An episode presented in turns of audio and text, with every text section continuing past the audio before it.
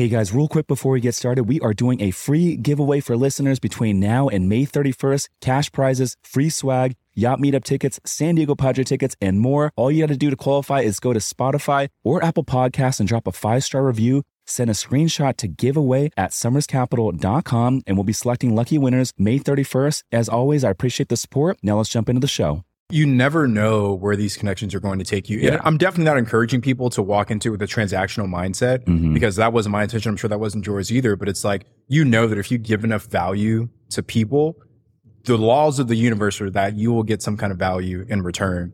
And what so many new investors struggle with, Rich, is that they feel, I don't have anything to share. I'm, I'm not experienced enough. I'm not this. I'm not that. I'm not him. I'm not her. And th- the truth is, people will resonate with certain people and they will not resonate with other people. Welcome to the Rich Somers Report, where we talk real estate, business, and wealth building, all while keeping it real. No fluff, no BS. I hope that you enjoy the show.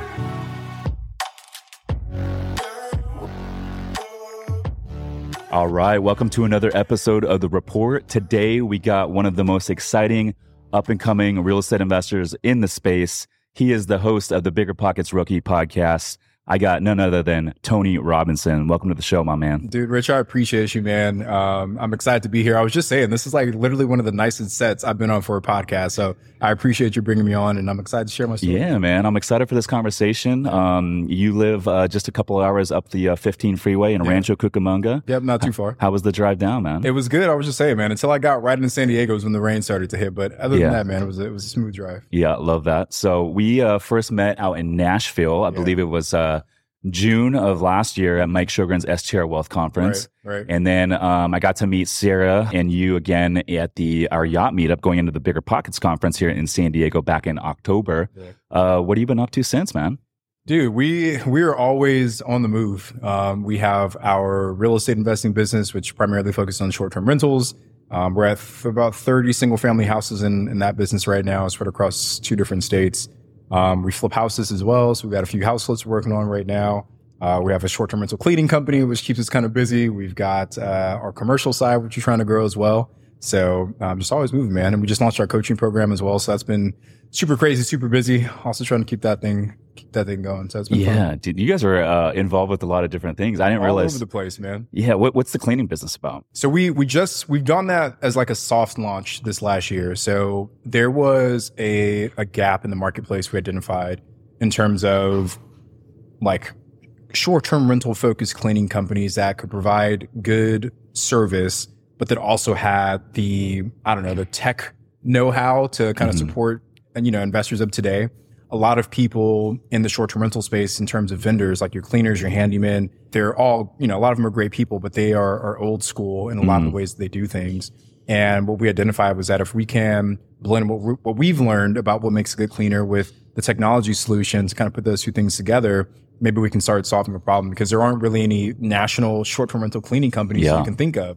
Tons of property management companies, mm-hmm, right? Mm-hmm. Um, but a short-term rental cleaning company that's national, you, you can't really think of one. So our goal is to hopefully fill that gap, man. Yeah, that's pretty cool. So take me back a little bit. I think once one of the most impressive things about your story is you were a W two employee like myself just a few years back, and I, I don't know when it was. I believe it was what 2020 when you got started. How did the whole real estate investing thing come to fruition, and what were you doing before? Yeah, so it, it was a it was a crazy journey, man. So like most people, uh, I went to college, you mm-hmm. know, graduated, got a job, climbed the corporate ladder, and um, I'd done pretty well for myself, man. Like I my, my last W two job was at Tesla. I was a senior manager in their supply chain network. So the last role that I had, um, basically like if you drive a Tesla and you had to take it in for service, the part that went into your car came from one of my distribution centers. So we had a network across the United States.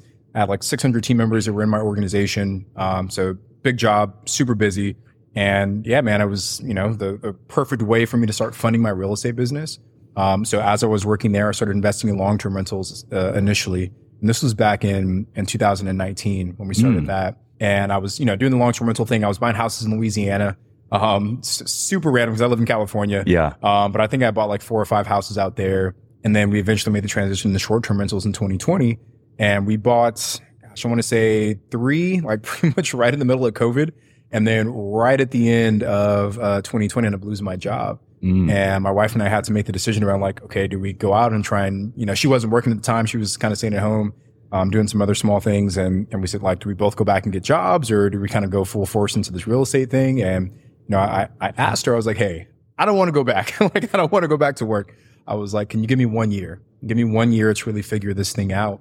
And our goal in that first year was to try and buy one house a quarter. We ended up buying, I think, like 13 that year. Wow. Um, so it was a, it was a good year for us. And after that, we said, okay, I don't think we have to go back and let's keep growing this thing. Yeah.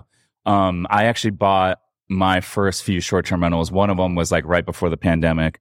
Um, and then a couple more like right when the pandemic had started. Mhm. There was a bunch of, there was a period where it was a bunch of bad news. Mhm. People were afraid uh, for maybe like five or six months before Right. the government started printing a bunch of money and Mhm. interest rates went down. What was that like buying that first short term rental during the pandemic when there was bad news everywhere you looked? So like for us in California, things really started to shut down in like, like late March, Mhm. right? Um, we got our first one under contract. I want to say like July. Okay. We got ours. So it had already been a couple months. And dude, just like you said, there was a lot of uncertainty around where the market was going, what was going to happen. And we kind of took a leap of faith and saying like, we know that hopefully this thing won't last forever, right? Yeah. And the prices that we saw for these properties in these markets in comparison to the revenue that we were projecting was crazy. Absolutely crazy. And I am the only regret that I have is that I didn't buy more during Mm. those first few months Same. because that first deal that we bought, it was a five bedroom cabin in Tennessee and we bought it for $590,000, $590,000. We were all in. We used a 10% down second home loan to buy it. Um, we were all in after closing costs. You had some credits, you know, furnishings, little things like that. We were all in for 65K on that first property. Wow. All in. That's everything included. Everything. Closing costs, Clo- furnishing. wow. right? 65K. That's a crazy cash on cash return, I can imagine. That's what I'm about to tell you right now, right? So that first year, the first full 12 months we owned it, we did $156,000 in top line revenue and we netted 84K on that one deal. Over 100%. 138% cash on cash return. So when we saw and do that first month, like as soon as we took it live, it was just like crazy.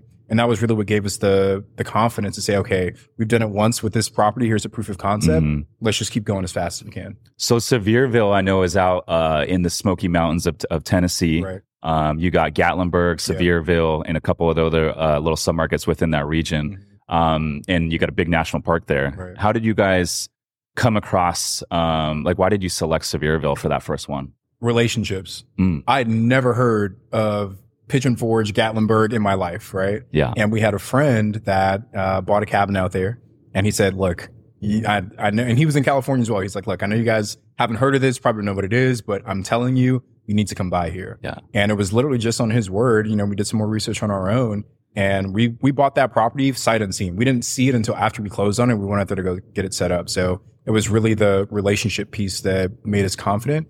And I talk to so many new investors, Rich, and a big question is always, what market should I invest in? Mhm. And I always tell them some of the best markets that we know, the reason we're there is because we know someone else, we met someone else that was already successful in that market and we just Mhm. followed them there.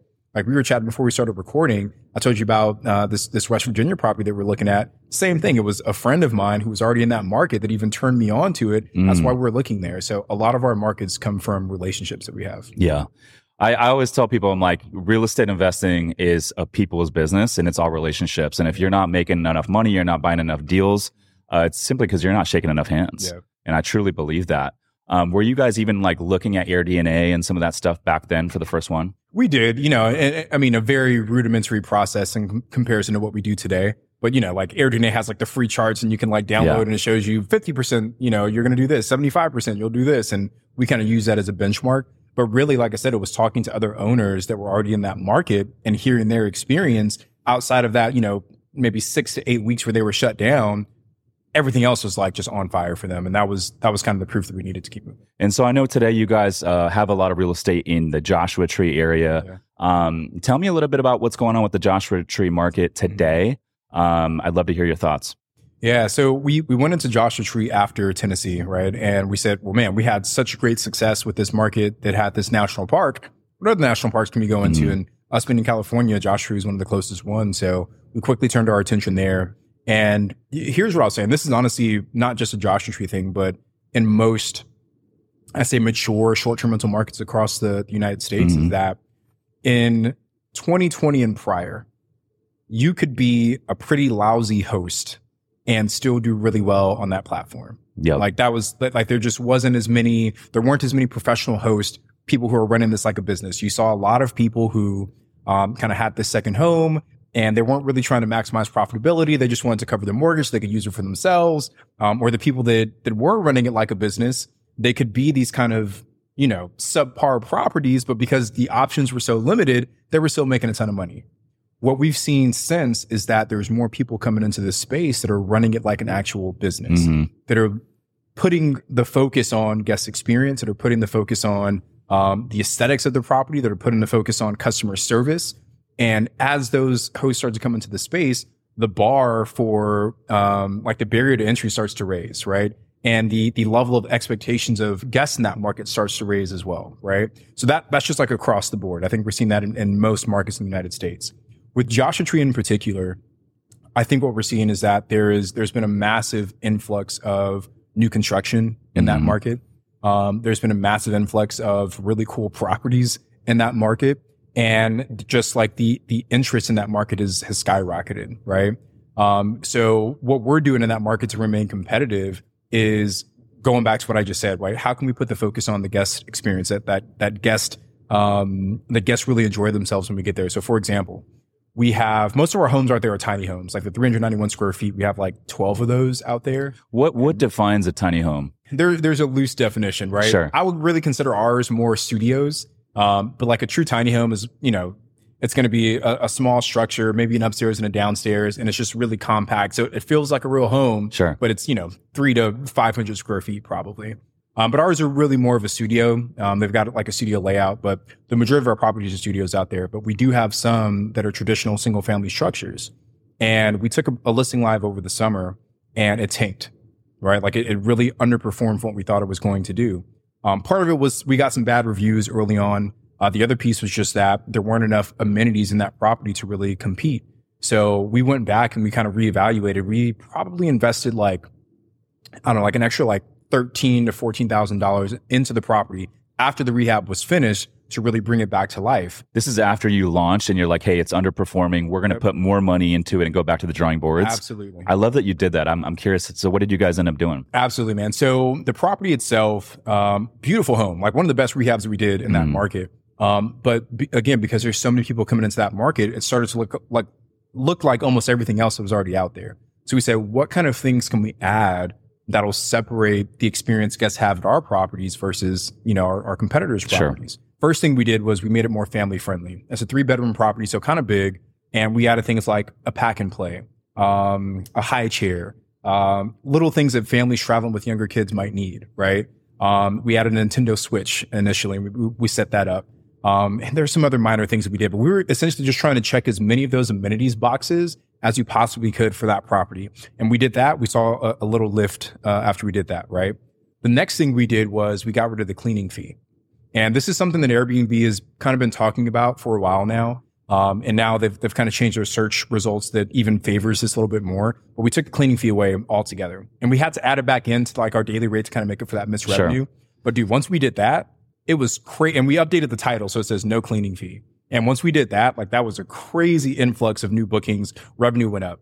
The last thing we did, and this is where the majority of that like 14,000 was spent was we renovated the garage and turned it into a game room. Mm, And dude, if you've ever looked, if you ever want to get inspiration for like what a great like game room themed type Airbnb is, look in Orlando. If you look at the properties around Disney and all those theme parks, it is crazy the amount of like work they put into theming out those properties.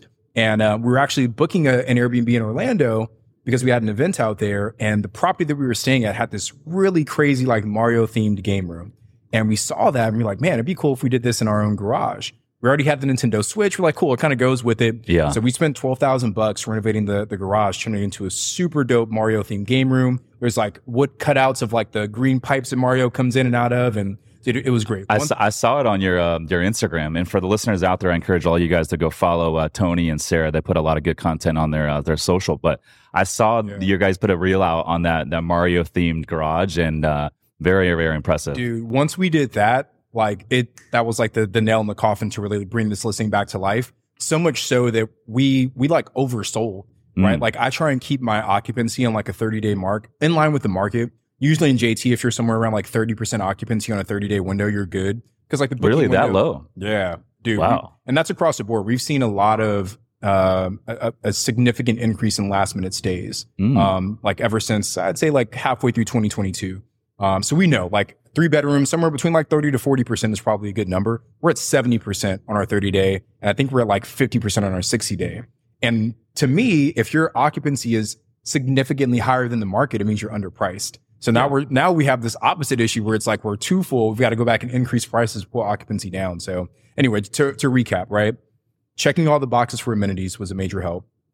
Cleaning fee and kind of playing around with that was another big one. And then identifying what amenities are working well in other markets that aren't super prevalent in your market and bring it into your own property is a great way. Yeah, you mentioned a couple things there that I want to kind of drill in on. So one was the pack and play and like Nintendo kid stuff where, Mm-hmm. you know, as me just and I don't know much about the Joshua Tree market. I've actually never went and stayed there before, but I would never thought that bringing kids to Joshua Tree would be like a kid-friendly thing. Mhm. But because you're saying because the other hosts out there aren't uh, paying attention to the kid-friendly s- amenities, you guys are doing that and so it making you unique is what you're saying. Absolutely, man. And, and I would say that the majority of travelers probably coming to that market are coming without kids, right? Because they Yeah. want to go into the park, they want to do this, they want to do that. But there is definitely a portion of the market that is coming with, you know, small children. Yeah. And we would see it sometimes in our messages, like, um, like we didn't have standard tubs in some of our rehabs. It was just like the walk-in showers. And we would get some of that feedback to say, oh man, it'd be nice if you guys had like a, like a tub or something like that. So there is a portion of the, of those travelers that are looking for that family experience. Speaking of Joshua Tree and like weird experiences, I saw it was uh, this guy by the name of Patrick. I can't forget his last name, but he's uh, pretty prevalent in the STR Mm-hmm. He he put out some something on his Instagram, and it was like uh, one of his Joshua Tree properties. It was called the Shroom Room, and it was Okay. like it was like a it was basically a room that was like tailored to like people going out there and taking mushrooms. Right. I was like, holy cow! I've Yeah. never I've never heard of that before. And, and that's what I'm saying, man. Like, those are the things you, you need to start thinking about Sure. to say, how can I differentiate myself? yeah, And how can I, and here's the thing, like you don't have to create something new. If you Mhm. just gather inspiration from other places and see like what are the amenities that are working well in this market that Yeah. aren't being done here, and you you tie that in, like we one of the best things we did, we did this in I want to say like late 2021, early 2022, was we added hot tubs to all of our Josh tree properties. love the hot tub play. Dude, and like when we first did it, almost no one like the majority of listings did not have hot Mhm. tubs when we Yeah. were doing that. But we got the idea because in Tennessee, you have to have a hot tub at your property just to like Compete. even be considered, Yeah. right? If you don't have a hot tub, your your, your listing's yeah, going to it's like being in Scottsdale and not having a pool. totally You need right? it, you, or you get crushed. right. You, it's it's the it's the, the the barrier of entry that you have to meet, right? Mhm. And we said, well, man, if if we know that this amenity does really well in this market, almost no one's doing it over here. Let's just take it and, and drop it in. And that was the first thing we did we did that really kind of lifted up our listings. That's smart. And the competition. yeah, I love that. Another thing you said was uh, no cleaning fees. Yeah. Because we're always looking at ways to like dial in our listings. We're like, hey, how can we improve them? How can we make them more appealing? Um, so we'll go through and adjust the listing titles, the photos. But one of the things that we talk about sometimes, and we haven't tried it yet, is the cleaning fee, removing the cleaning fee. So how how does that work? I know you said you built it into your pricing, but if you have a four night booking versus a one night booking, Yeah. um, the way you build it into your pricing is going to be different. So how do you guys approach that? So it, it's it's hard to do it on a per booking basis, right? Instead, what we're hoping is that over the course of a month, over the course of a year, it should balance out. So I know, for example, like that that property that I'm talking about, Mhm. it's going to turn somewhere between 10 to 12 times in a given month, right? On average, that's what we see. And if our average stay is two nights, I can do the math to say, Mm. okay, here's how many bookings I know that I'm going to get. Here's how much cleaning revenue I would have received. I, I need to disperse that across all of my bookings through my ADR to lift it up, right? based on your average night Based stay. on my average nightly stay, right? So Okay. if I know, and I'm going to try and do this math, it could be totally wrong, right? But say that I get on average 10 bookings in a month, Sure. right? And say that I usually generate $1,000 in cleaning fee income for those 10 bookings, right? Mhm. Across those 10 bookings, that's $100 per booking that I get for my cleaning fee.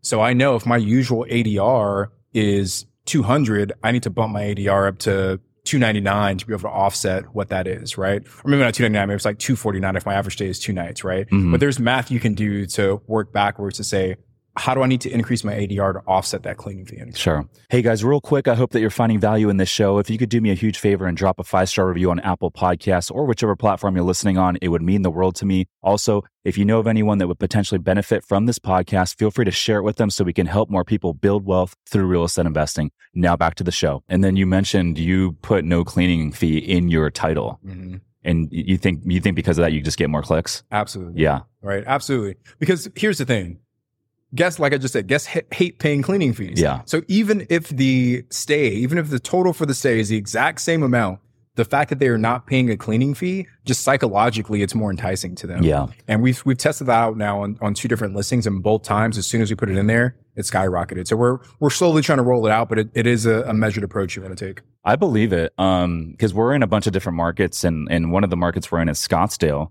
And uh, one of my properties out there, we we switched cleanings uh, cleaners since, mm-hmm. but one of the first cleaners was charging like I think like nine fifty a clean. Bigger property, Dude, but, wait, but I stopped by the property like uh, I don't know. I stopped by for like to check on a couple things a while back. This is like right after we launched it, yeah. and I noticed that um, the there was like a sign in the kitchen, and it was from the housekeepers, and it said, "Hey, make sure you do all the dishes, put everything away." Take the trash out before you leave. And by the way, here's our Venmo if you want to scan and leave us an additional tip. And I was thinking, dude, like, if I'm booking a luxury property, I'm dropping a thousand dollars on a cleaning fee. I'm not going to do the damn dishes. Totally. And so, anyway, so since then we've pivoted. But I guess my point is, is these cleaning fees are very expensive. Mm-hmm. Um, a lot of hosts are, you know, asking their guests to do additional stuff and basically clean the property for them, which I just mm-hmm. don't, I don't think that's right. If I go stay at a hotel, yeah. I'm not expecting to make the bed. Mm-hmm. I'm not expecting to take the trash out and that sort of thing. So I think the same thing goes with these short-term rentals, and that's kind of mm-hmm. what you're alluding to. Absolutely, man. And, and I, I think part of it is, is that a lot of hosts have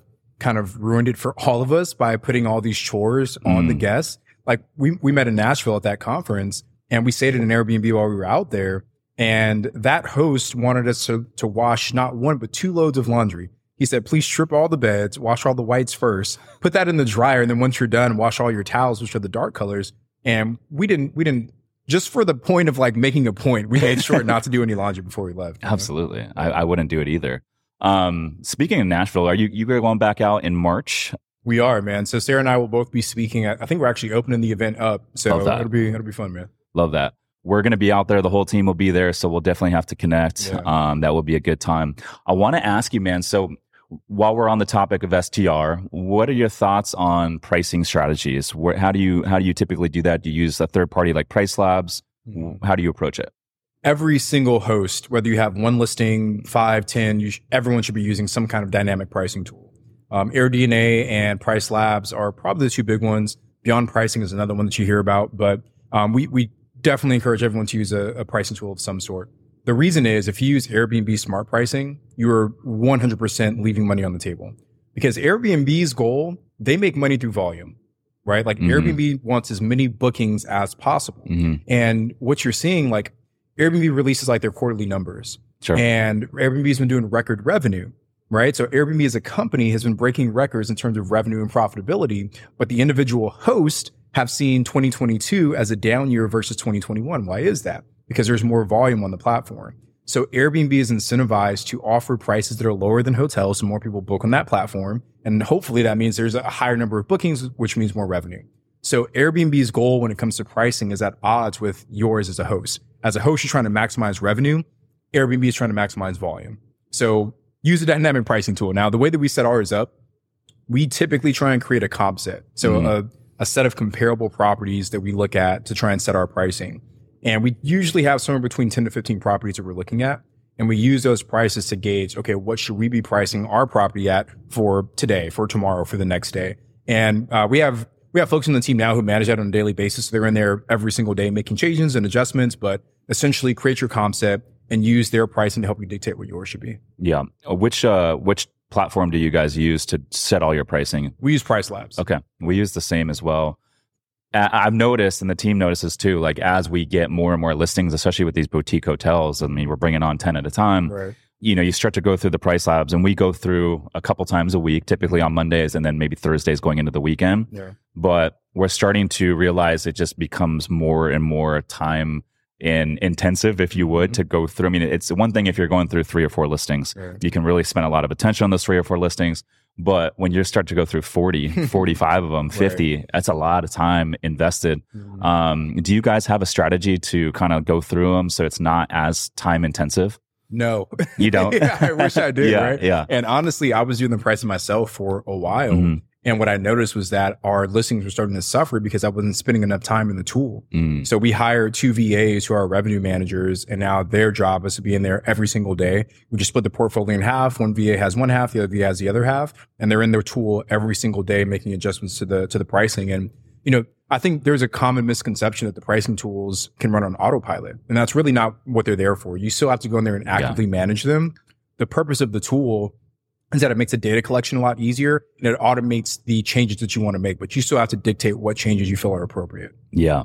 Yeah, I agree. I, I think you definitely got to push and pull on those things, but you got to dial in those assumptions. And I think over time, I feel like the PriceLabs tool kind of like learns a little bit more and more each each week of your listing.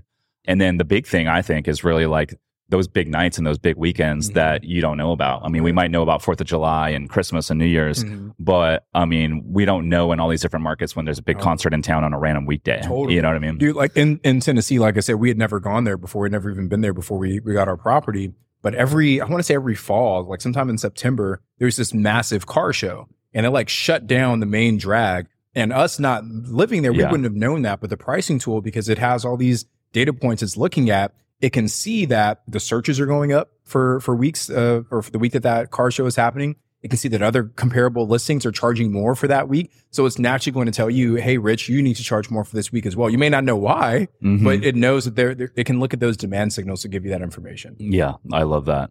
So um, we know Sarah is involved with uh, the real estate investing business, and, and you guys are doing a lot of this together. Um, I think it's very unique that to meet a husband and wife duo that are doing it together. Um, maybe talk a little bit about that. How's how's it? How is it investing in real estate with your partner? Yeah, I, I get this question so often, man, and and mostly it's from like spouses that are like, Tony, I want to get my spouse on board. Like, how did you do it? Like, Yeah. what did you do to get to get her on board? And the first thing I'll say, Rich, is that there there's like levels of like working with your spouse, right? I think the first level is you're the person that wants to do it, and your spouse is opposed to it, right? Like they're actively telling you, I don't want you to do this. That's probably the worst situation to be in. Sure. The second level is you're doing it and your spouse is approving of you doing it, but they're not involved. hmm And then the third level is where me and Sarah are, where we're both doing it together. We're in the trenches together every day. And so many people, they want to get to that third level, not realizing that maybe level two is all you're going to get. Like as long as your spouse is supportive Yeah, and, and encouraging you, that's and that's perfectly fine. Yeah. I think it's like you know you either want a spouse that's going to support you fully, um, and they're not going to be involved, or they're going to be in the trenches with you, building it together.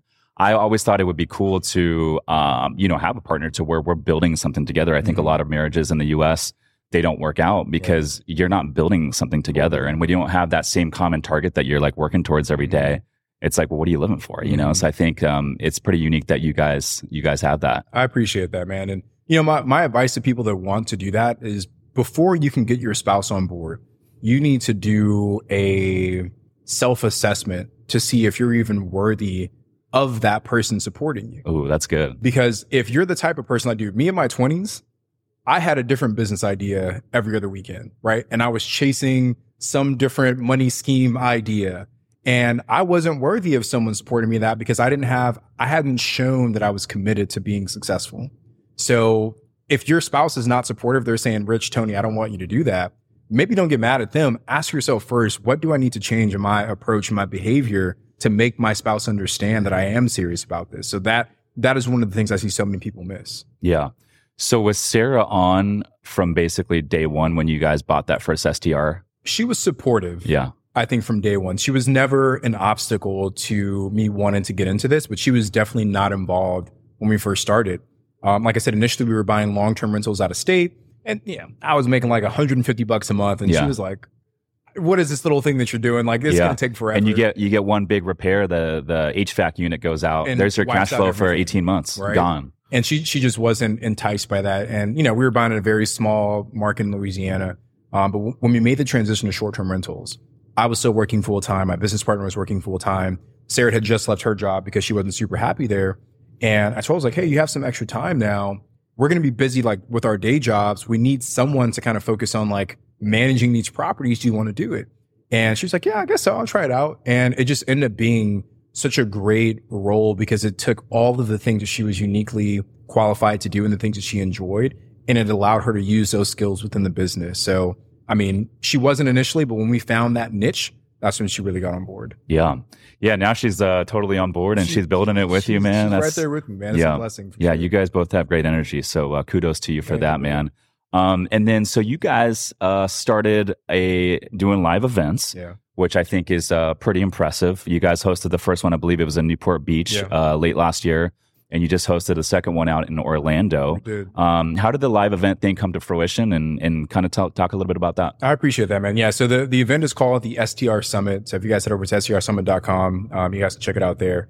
And it, it, it initially came together, man, because there wasn't a whole lot in the short term rental space that kind of brought people together.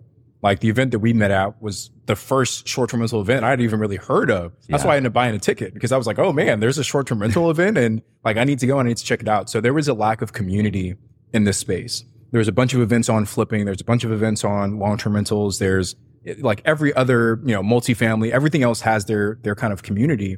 It hadn't been created yet for short term rentals. So me and Sara said, look, we already have this, this presence online. Can we take this online community and put it in person? And that was kind of the genesis of it, man. And we did our first event, uh, last fall and it was a great turnout. People really enjoyed it. So we said, let's do it again. So we're doing it every quarter now. Um, so we'll be in Austin this year. And we got some other dates planned out, but it's, it's been a really cool ride. Yeah. What is it like speaking in a room of a lot of people like that? Because I've done podcasts before. I've done some some interviews um, that have gone out to a lot of eyeballs before, but I've never done any live speaking event. Um, and also, we host our meetups, but it's a little bit different. Um, what is it like speaking in front of like a big group of people like that? dude i love it Yeah. you know and and i think everyone has that one thing that they are uniquely qualified to do and for me i've always felt it was speaking like that's just something that i love doing i love taking complex ideas and breaking them down in ways people can understand and you know you can see the light bulbs going off in people's Mhm. minds and you know they're taking notes while you're up there and you're just engaging with people you're inspiring them so i love it man and and that's a big part of the reason why we want to continue to do it because it it kind of speaks to who we are and what Yeah. we enjoy from Learning to become a successful real estate investor can take a lot of time and dedication, which some people just don't have. If you're one of these individuals, this doesn't mean you can't invest in real estate. My company, Somers Capital, is buying a bunch of boutique hotels right now, and you can invest with us in these deals without having to do any of the work. Our team sources the deals, we secure the lending, we take care of all the renovations, and we even handle all the day to day operations with our in house management company, making it truly hands off and passive for our investors. If you want to learn more to see if we can help you, go to somerscapital.com slash invest to book a call with our team. Again, that's somerscapital.com slash invest. Now back to the show. And I love like one thing I love about you guys is is you guys are you know all about giving back and helping the community. You guys are changing a lot of lives in the sense that you guys are helping people buy their first rental property, their first STR. You're coaching them through it. You're letting them know, hey, this is possible. We just did it mm-hmm. ourselves. And you're then you're providing them with all the resources required right in order to do it. And I don't know if you guys noticed it or not, but I mean, it's life changing for a lot of these individuals, you know? And I think it's easy for us because we're doing it every day. We're putting out Mhm. content. We're in the mix. We think it's normal. Yeah. But for the everyday person, I mean, that is a big deal for them to buy their first rental property. Absolutely, man. And and you know, I I I wake up so incredibly humbled every day, Rich, because I get to hear those stories from people about how the YouTube video, the course, the Mhm. event, whatever it is, like drove someone to take action and change their life. And it never gets old to hear those stories. And it's it's such it's such a weird dynamic because when you create content, we're sitting in a studio, right? Yeah. And it's just us. And we don't we don't get to meet the people that are on the other side and we don't get to see what they do with this information. Mhm. But there are people out there who are taking it and using it and acting on it and literally changing their lives. And it, it, it's it's so crazy to me, man. Still, Yeah. Yeah. It's a, it's a powerful thing, man. How did you, I, I was always been curious, how did you get invited to become the host of the BiggerPockets Rookie podcast? yeah. So this is this is a story that I love sharing because it just proves that um, if you take enough action, good things typically happen. hmm when when I made the decision to invest in real estate, one of the first things that I knew I needed to do was build a platform because I knew that eventually I wanted to raise money. Um, I knew that eventually I wanted to do bigger deals, and I only had a limited amount of capital. Yeah. Right. So at some point, I needed to find a way to find people that I connected with that wanted to work with me to help me grow this business and, and it really be a win-win situation. So the first thing I did, didn't even have my first deal yet. I started a podcast and it was called Your First Real Estate Investment. And all I did was interview investors about their very first deal. And it was very, you know, unique to me because I was a new investor at that time. Mm-hmm. So I mm-hmm. wasn't trying to put on this front that I was this big time person. Right. I said, Hey, my name's Tony J. Robinson. I'm a new investor. I need to learn. So I'm interviewing people about their first deal. And I want to say I did like 70 episodes of that podcast. And I met, and dude, when I first started, I was working full time, putting out three episodes a week. Like I was just like cranking out content, right? And I, and my thought process was, if I do three episodes a week over the course of an entire year, that's 150 something people that I'm going to be, be able to connect mm-hmm. with. And who knows where those connections will take me. So one of the people that I interviewed on that podcast, she had been blogging for BiggerPockets. And they approached her and said, Hey, we're looking to launch this new podcast it's called The Real Estate Rookie. Um, we like you because you've been blogging for us. Do you know anyone else that might be a good co-host for you? And I just interviewed her on the podcast and she's like, Tony's actually doing something super similar. He would be awesome. So we auditioned for the podcast. It was me and her. And, you know, we went through all these different stages and it came down to the final round. It was me and her versus two other people. And who were, get, who were, the two others? It was Ashley and Felipe. So okay. they were the original hosts for the podcast. So we didn't, we got rejected. They said Tony and, and her name was Megan. Uh, you guys are great, but we're going to go with Ashley and Felipe. Wow. I didn't know this part. That, that that's how it happened, man. And, um, so, you know, I was heartbroken, but I was like, cool, you know, whatever. It was, yeah. it was a cool thing. I made a, a, lot of good relationships at that, at, at BP and I just kept humming along. I was putting out my content. And a few months down the line, then I'm having a disagreement with one of the other hosts and they end up, you know, saying, Hey, we need to bring someone in to replace that person. And because I had already been vetted, they had already kind of seen what I was doing. They saw my own podcast continuing to grow. They came back and said, Tony, we would love to have you on the show if you're still interested. I'm like, of course I'm still interested. And, um, yeah, man, I, I started at episode, I think 37 was my first one. We're up to like episode 260 or something now. So wow. it's been crazy. Are you guys weekly or is it two a week? How, how yeah, often right now guys? we have two episodes a week. So okay. every Monday, I'm sorry, every Wednesday and Saturday we have episodes okay. come out. I love that. And and you're so right about like you mentioned you started your own podcast. You did about 75 episodes. Um, and you're working full time. I had an old podcast with the two partners, but at the time when we started it, I was still working a full time W 2. Mm-hmm. And one of the things that I didn't even realize, and in terms of just power of the podcast, is not only about helping others and the listeners, but like you mentioned, it's those relationships that you build. Right. You get to interview all these people that have a lot more experience than you, and you get to ask them the questions that you actually have. So it helps you learn. Yeah. But then also you're networking, you're building relationships with all these individuals, and you never know what those relationships are going to lead to. Absolutely. Um, one of my mentors, and I still have him a mentor, as a mentor today, Tony Azar. He, uh, they're big time out of the North Carolina. They, they have about $700 million of real estate, two private jets no one knows who these guys are. Yeah. Um, they're not on social media or anything like that. But his brother John came on our podcast early on, and they ended up mentoring uh, my two partners and I. We ended up buying about $35 million of real estate uh, with them over in North Carolina, all because of that podcast. Mm-hmm. And that's the true power of these damn podcasts, man. You, you never know where these connections are going to take you. Yeah. And I'm definitely not encouraging people to walk into it with a transactional mindset mm-hmm. because that wasn't my intention. I'm sure that wasn't yours either. But it's like, you know that if you give enough value to people, the laws of the universe are that you will get some kind of value in return. And what so many new investors struggle with, Rich, is that they feel I don't have anything to share. I'm I'm not experienced enough. I'm not this. I'm not that. I'm not him. I'm not her. And th- the truth is, people will resonate with certain people, and they will not resonate with other people. Someone might say, "Tony, you're too boring. I don't I don't like the tone of your voice. Right. You're, too calm and mellow for me." Other people say, "Tony, your voice soothes me. I love listening to you." Right? Or some people will say, you know, Rob, who's a good friend of mine, Robuilt, he's like, Rob's too funny. I don't like Rob's jokes. Other people say, I love Rob's jokes. And that's mm-hmm. why I mm-hmm. watch him. So everyone will, will identify with you and say, Hey, there's something in your story that I can't get from anybody else. And I'm going to follow you because of that one thing in your story. So even if you're new, even if you feel like you have nothing of value, you still have your story. Yeah. And that's something you can share with people. I love that.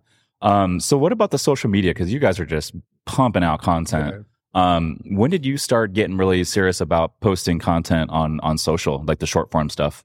I, I again, I, always knew that there was value in, in, building out that platform, but we really didn't start to systematize our like content production until about a year ago. Okay. Um, so we were, I was kind of doing everything myself, and then about we're in January, yeah, exactly a year ago today, we hired a social media manager and we hired a couple of VAs to help her out, and that's when we really started to kind of crank up our our volume. And it, it's a little bit easier for us because we have, you know, a YouTube video that we put out every week on my channel with my wife. I have two, you know, 30, 45 minute uh, podcasts, two BiggerPockets. So just those two things alone is like three hours of content, long form content that our team can kind of chop up and, you know, distribute throughout the week. And we also do stuff that's specific for short form. So I go with my videographer, you know, we'll spend a few hours together and I'll just do a bunch of like, Hey, here's five ways you need to do this to, to launch your Airbnb. And I think as we've really put a focus on that, we've seen the benefit from it. Yeah.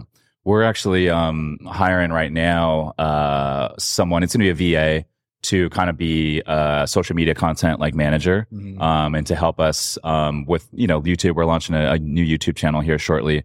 But um, what do you have your social media manager do? So she she does a few things. So she oversees our editor. So we have a, a social media editor who takes all that long form content and chops it all up. Yeah. So she's working with her on pretty much a daily basis, give her feedback, say, hey, don't use this clip, use this clip, change this thing, don't change this thing. Um, so she she works really closely with her. She posts everything to my social. We're doing like three times a day right now. So she writes all the captions and, and posts everything. Um, she also helps with the ideation phase, right? So as we're trying to think like, hey, what are some different things we should be mm-hmm. doing? She helps us kind of come up with those. And um, she does all the metrics for us as well. So we track metrics in every part of my business. At least I try to. And she does all the KPI reporting for that as well. Yeah. I love that. I think when you start to like, you know, put systems and processes in place for the content, it makes things a lot easier. But also, um, you know, when you do these long form recordings like what we're doing right now, this conversation, it's you know you can chop this up and put it in a short form right. and there's your short form content you almost mm-hmm. don't have to record as much short form content anymore you just mm-hmm. get into these long podcast conversations and now you're kind of hitting all the different metrics out there which i think is a, a big lever um, that i think a lot of people that are doing the social media they don't realize and there's so many different ways like I like to script my YouTube videos because we're usually like teaching a concept. Mm-hmm. So I want to make sure that I'm like giving our value to, to our, mm-hmm. to our subscribers. So a lot of times we'll have the actual YouTube video that gets chopped up, right? Mm-hmm. And we have the script on the back end. We'll use that. We can turn it into like a carousel post, tweak graphics. So even the the content on the back end, we're still chopping that up and reusing it as many times as we can as well. How do you come up with a YouTube video? Dude, that that part it can get hard sometimes because YouTube is this weird place where there's a lot of new people that are finding you for the first time that need beginner information. And it's like, how many times can I talk about the different keypads you should have in your Airbnb before it gets old? But what we see is that every time we do that, it, it kind of reaches a new audience. So we, we always try and go back to a lot of the beginner topics. And, you know, those are things that we just being in the business, we know what questions people are going to ask. And then a lot of the other ideas just come from, I'll see a video that does well in the personal finance space or a video that does well in maybe like the long-term rental space. And I'll say, hmm, can I put a short-term rental twist to that? And I'll use that as kind of like my framework to rebuild a new video as well. So we, have got a bunch of different ways you pull content, but I think knowing what people are asking and then using um, like inspiration from other niches helps a lot as well. Yeah, I love that.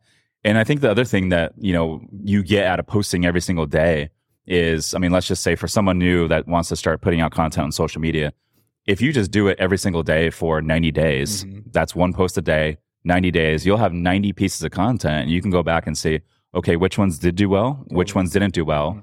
What about the ones that did well can I repurpose right. and put a different twist to? Because Absolutely. you already know that it's going to do well again. Dude, like, so you know what I've noticed about you? You have um, that video with you on the whiteboard uh-huh. and you're talking about your LLC structure. Yeah. And I've seen you do that a couple times and I'm sure it's because those videos have done well for yep, you, right? Exactly. Same for us. We meet with our social media coordinator every other Friday. And in the reports that she sends us, it's, hey, what were the top posts from this, this last week? And we'll review saying like, Hey, what was the post? Why did it do well? How can we replicate that in another way that's like fresh and unique, but mm-hmm. still keep that same spirit of what made it do well the first time? Yeah.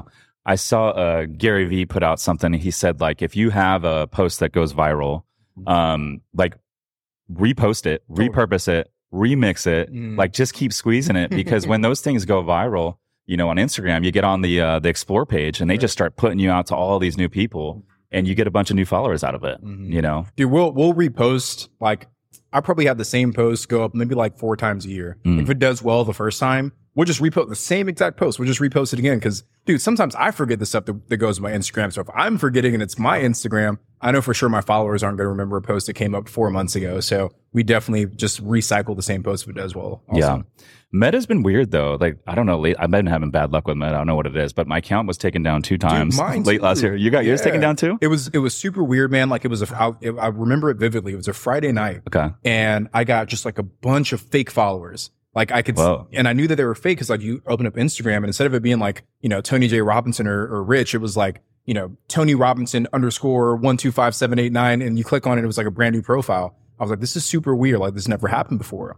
I wake up the next morning, my account's suspended, and I'm pretty sure what happened is that we have a lot of like people impersonating both me and my wife. Mhm. And dude, like you should see like how elaborate these people are. So I'm assuming someone who's trying to impersonate me tried to take me down by sending a bunch of fake followers my way, but it it has been a struggle for sure. Yeah, I have a I have a bunch of accounts out there as well, like trying to um, impersonate. I think Alex shared one uh, last week to the team to our Yeah. group text thread, and it was like I clicked on it, and it was like a profile, and it said like young depressed boy, and it had all these like posts like reels of me like teaching LLC stuff. It was like so hilarious. weird. But there's a bunch of them out there. So I got my account taken down like twice late last year.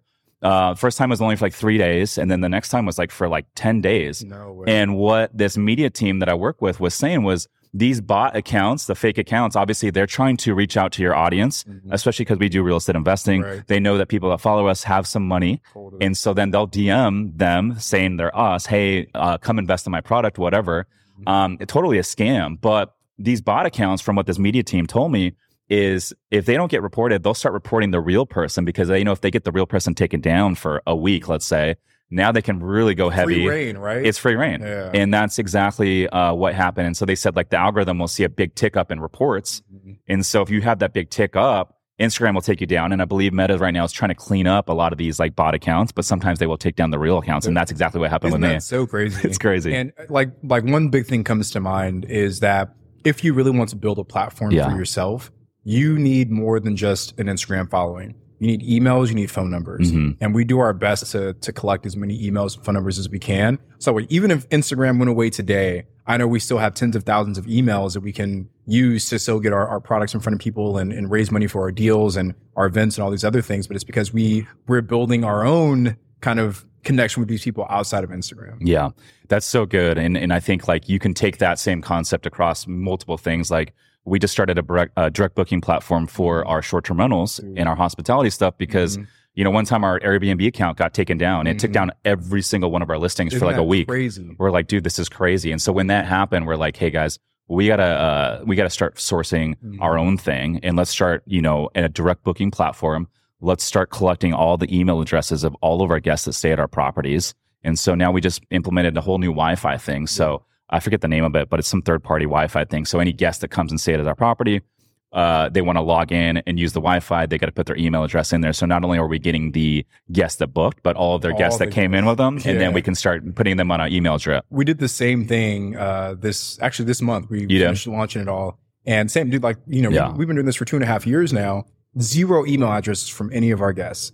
And it's like, how much money have we left on the table in our real estate business by Mhm. not being able to go back to those people directly and get them to book with us? So Yeah. same thing. We have that. So if anyone wants to join the Wi-Fi, we got to get an e- that email address first. Dude, I just wish that we would have started sooner because. I mean, all the uh, we would have thousands and tens of thousands of emails by now. And and those are so like those emails are worth so much more because those are people who have actually paid to stay at your property. Yeah, It's one thing to get an email of someone who might want to stay or someone who might be interested, but someone who's actually already given you money to stay at your Mhm. property, that is a much higher quality email because you can remarket them and say, Hey, you, you enjoyed it last time. Here's a 10% discount to come back. Yep. They've already stayed at your property. They know what to expect. Um, and then also like from a host standpoint, it's like we've already hosted them. We know that they don't bring problems and they're Right. good guests to host. So we can, there's that level of trust, but they don't have to pay the OTA fees because Right. Vrbo Airbnb is getting pretty expensive now Mhm. as a, as a guest. Yeah. Because when I travel, I always try to stay with Airbnb if I can, depending on the city. Mhm. Some cities I go to, um, and I'm always traveling around the world. Some cities I go to, it's just like there's not a lot of good Airbnb options, but there's like really cool hotel options, right? Yeah. So if I go to one of those markets, I'll stay in a hotel. But on the flip side, like I love going to Medellin, Colombia. When I go down there, I stay in the same Airbnb every time. It's like a brand new construction, Mhm. 18 unit Airbnbs. Um, and they're all like thousand square foot. You get your own kitchen, your own laundry. It's great for entertaining. Um, I love staying at those kind of properties when I travel. It's just it's just so much better Yeah, than staying in a room. You know, it's yeah, easier for you as a guest, right? Like if you already know you had a good experience, Yeah. it would be easier for me to go back and just repeat that same experience. Like we don't, we travel and we we eh, we're like 50-50 on the Airbnbs. I actually do prefer hotels most of the time. really? Um, but we have a hotel that we love going to in Cancun. Okay. And we've been there like four times in the last like year and a half in the same exact hotel because we love the experience, you know? Sure. So guests love being able to be loyal if you give them, if you give them the opportunity. Man, four times Cancun in, in, in a year and a half. yeah. it's, not, it's Playa del Carmen. It's just like just south Yeah. there. We're not like raging or anything. It's just, it's, it's really nice, inclusive resort that we like. Dude, I was just out in Playa actually uh, about a week and a half ago. Okay. Where'd you say? I stayed at uh, actually. So this this girl I know, she um, she actually is working remotely down in uh, Playa del Carmen. She actually lives in San Diego. To, to work remotely. Yeah, so she uh, she has an Airbnb that she's staying at for six Okay. weeks. So she said, "Hey, Rich, why don't you come down for a weekend?" Yeah. And I said, "Sure, I'll come down." Up. And uh, I had done Cancun before. Mhm. I had never been to Tulum, never been to Playa, right. but Playa like exceeded all my expectations. Totally, man. Yeah. Totally. There was- it's, less crazy than, than Cancun. Way It's less bit- crazy. Yeah. But it's still got all the same Cancun Totally. stuff. Like I've been to, I've flown into Cancun Airport twice now, and both times, like the first time I was only like 19, and like I I rem- I will never forget this. I come out of the airport and uh, like right through baggage claim, like right when you step out in the street, Mm-hmm. these like local guys are like coming up, they're like, "Hey, you want to try some cocaine?" Blah blah blah, like whatever you need, cocaine or whatever. And uh, now I go back. I'm 37 years old. Same exact thing happened. Mhm. Like we're sitting there having dinner in Playa, and people are like doing like one of these to me across the street. I'm like, dude, can I just have a dinner without? Can I enjoy myself? Yes. Yeah. it's crazy. But uh, Yeah. there was a cool club there uh, called uh, Coco Bongo or something like that. Mhm. And it, dude, it was a full on experience. Like we went out there, like we had, we had like a table. Everything is so cheap. We got like a whole table and everything for like 250 bucks Right. US. And uh, we're enjoying it. They got like food and then like there's like a whole performance. I would I didn't even know what to expect. We just Right. walked into this place and I was like, holy shit, there's like a whole production. It was crazy. Love Mexico, man. Yeah, yeah. Um, yeah, I love traveling, man. Every time I travel, I feel like my perspective just changes, you know.